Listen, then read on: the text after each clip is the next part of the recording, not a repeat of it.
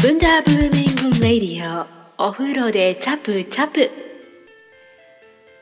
皆様いかがお過ごしでしょうか?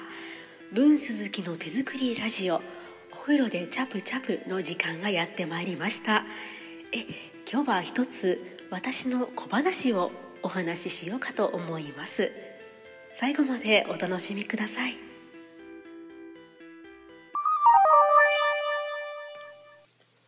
田中と私。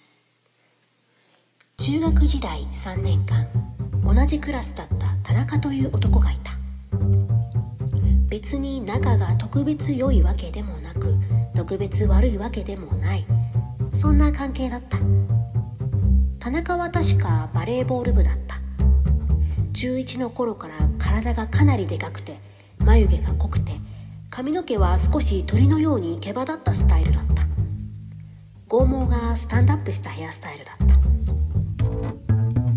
あれは確か中2の時田中は近所のジャスコで何かしら悪いことをして先生に補導された。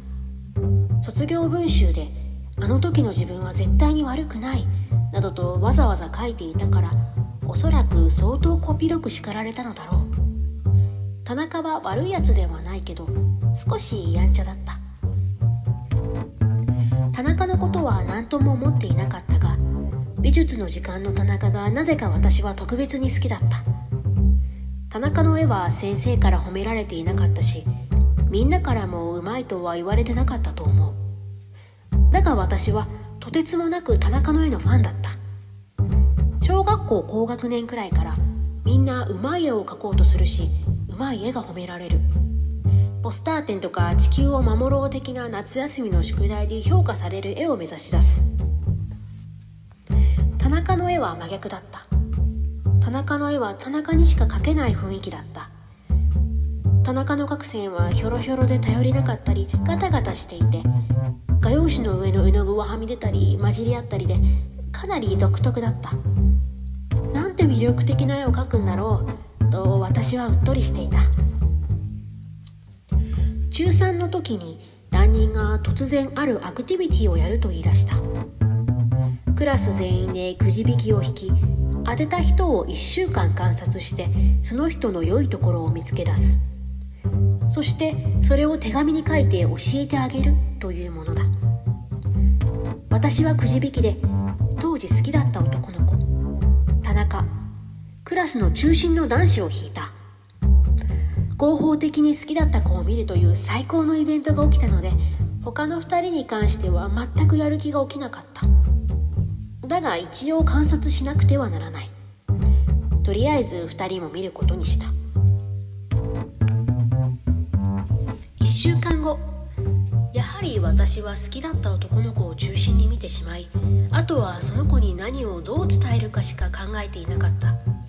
だってこんな天からのチャンスを逃すわけにはいかない。私の中の広瀬香美がゲレンデが解けるほど観察したい。と叫んでいたのだ。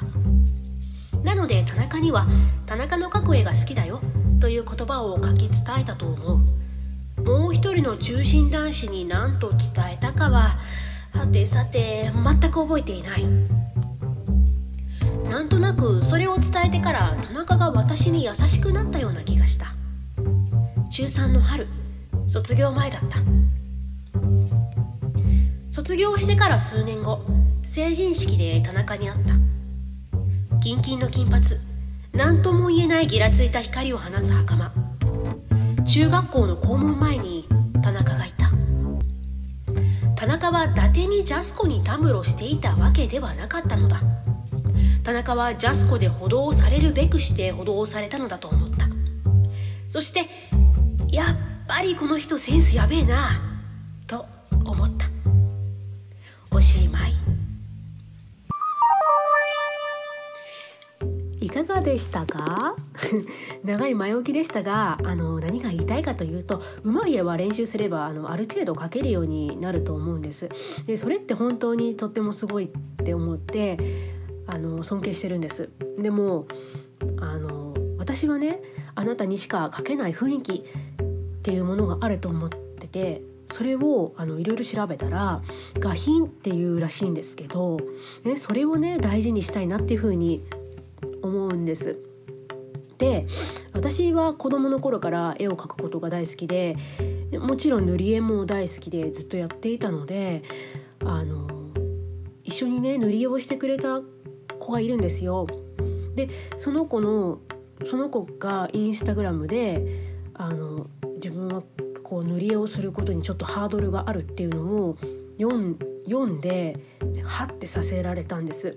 で私はそのね自分の価値観っていうか物差しっていうかしか見れてなくて塗り絵をするっていうことでもハードルが高いっていう風に感じる方もいるんだなっていうことを知れて良かったんですけど自分の配慮が足りてなかったのかなっていうのも思ったしあの上手い下手じゃなくて一番何が大切かっていうと楽しむことっていうことをきちんと言葉で伝えたいなっていうふうに思ったのであのこの話をしました でねうんとそうだから個々のね楽しみ方を教えてほしいなっていうふうに私からも思うわけですよ。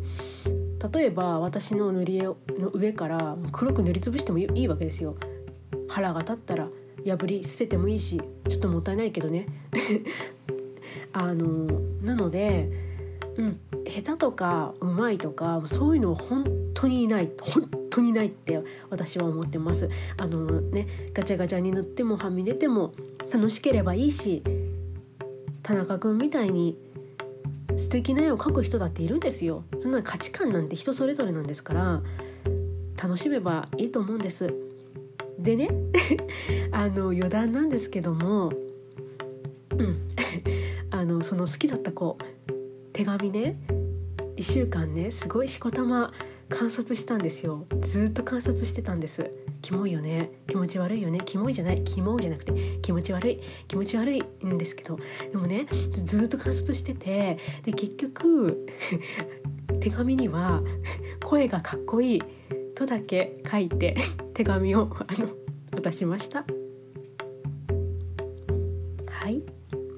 では、えー、文鈴木の手作りラジオ。お風呂でチャプチャプ。またいつの日か会える日を楽しみにしております。皆様健康に気をつけて。なるべく楽しく過ごしましょう。文鈴木でした。さようなら。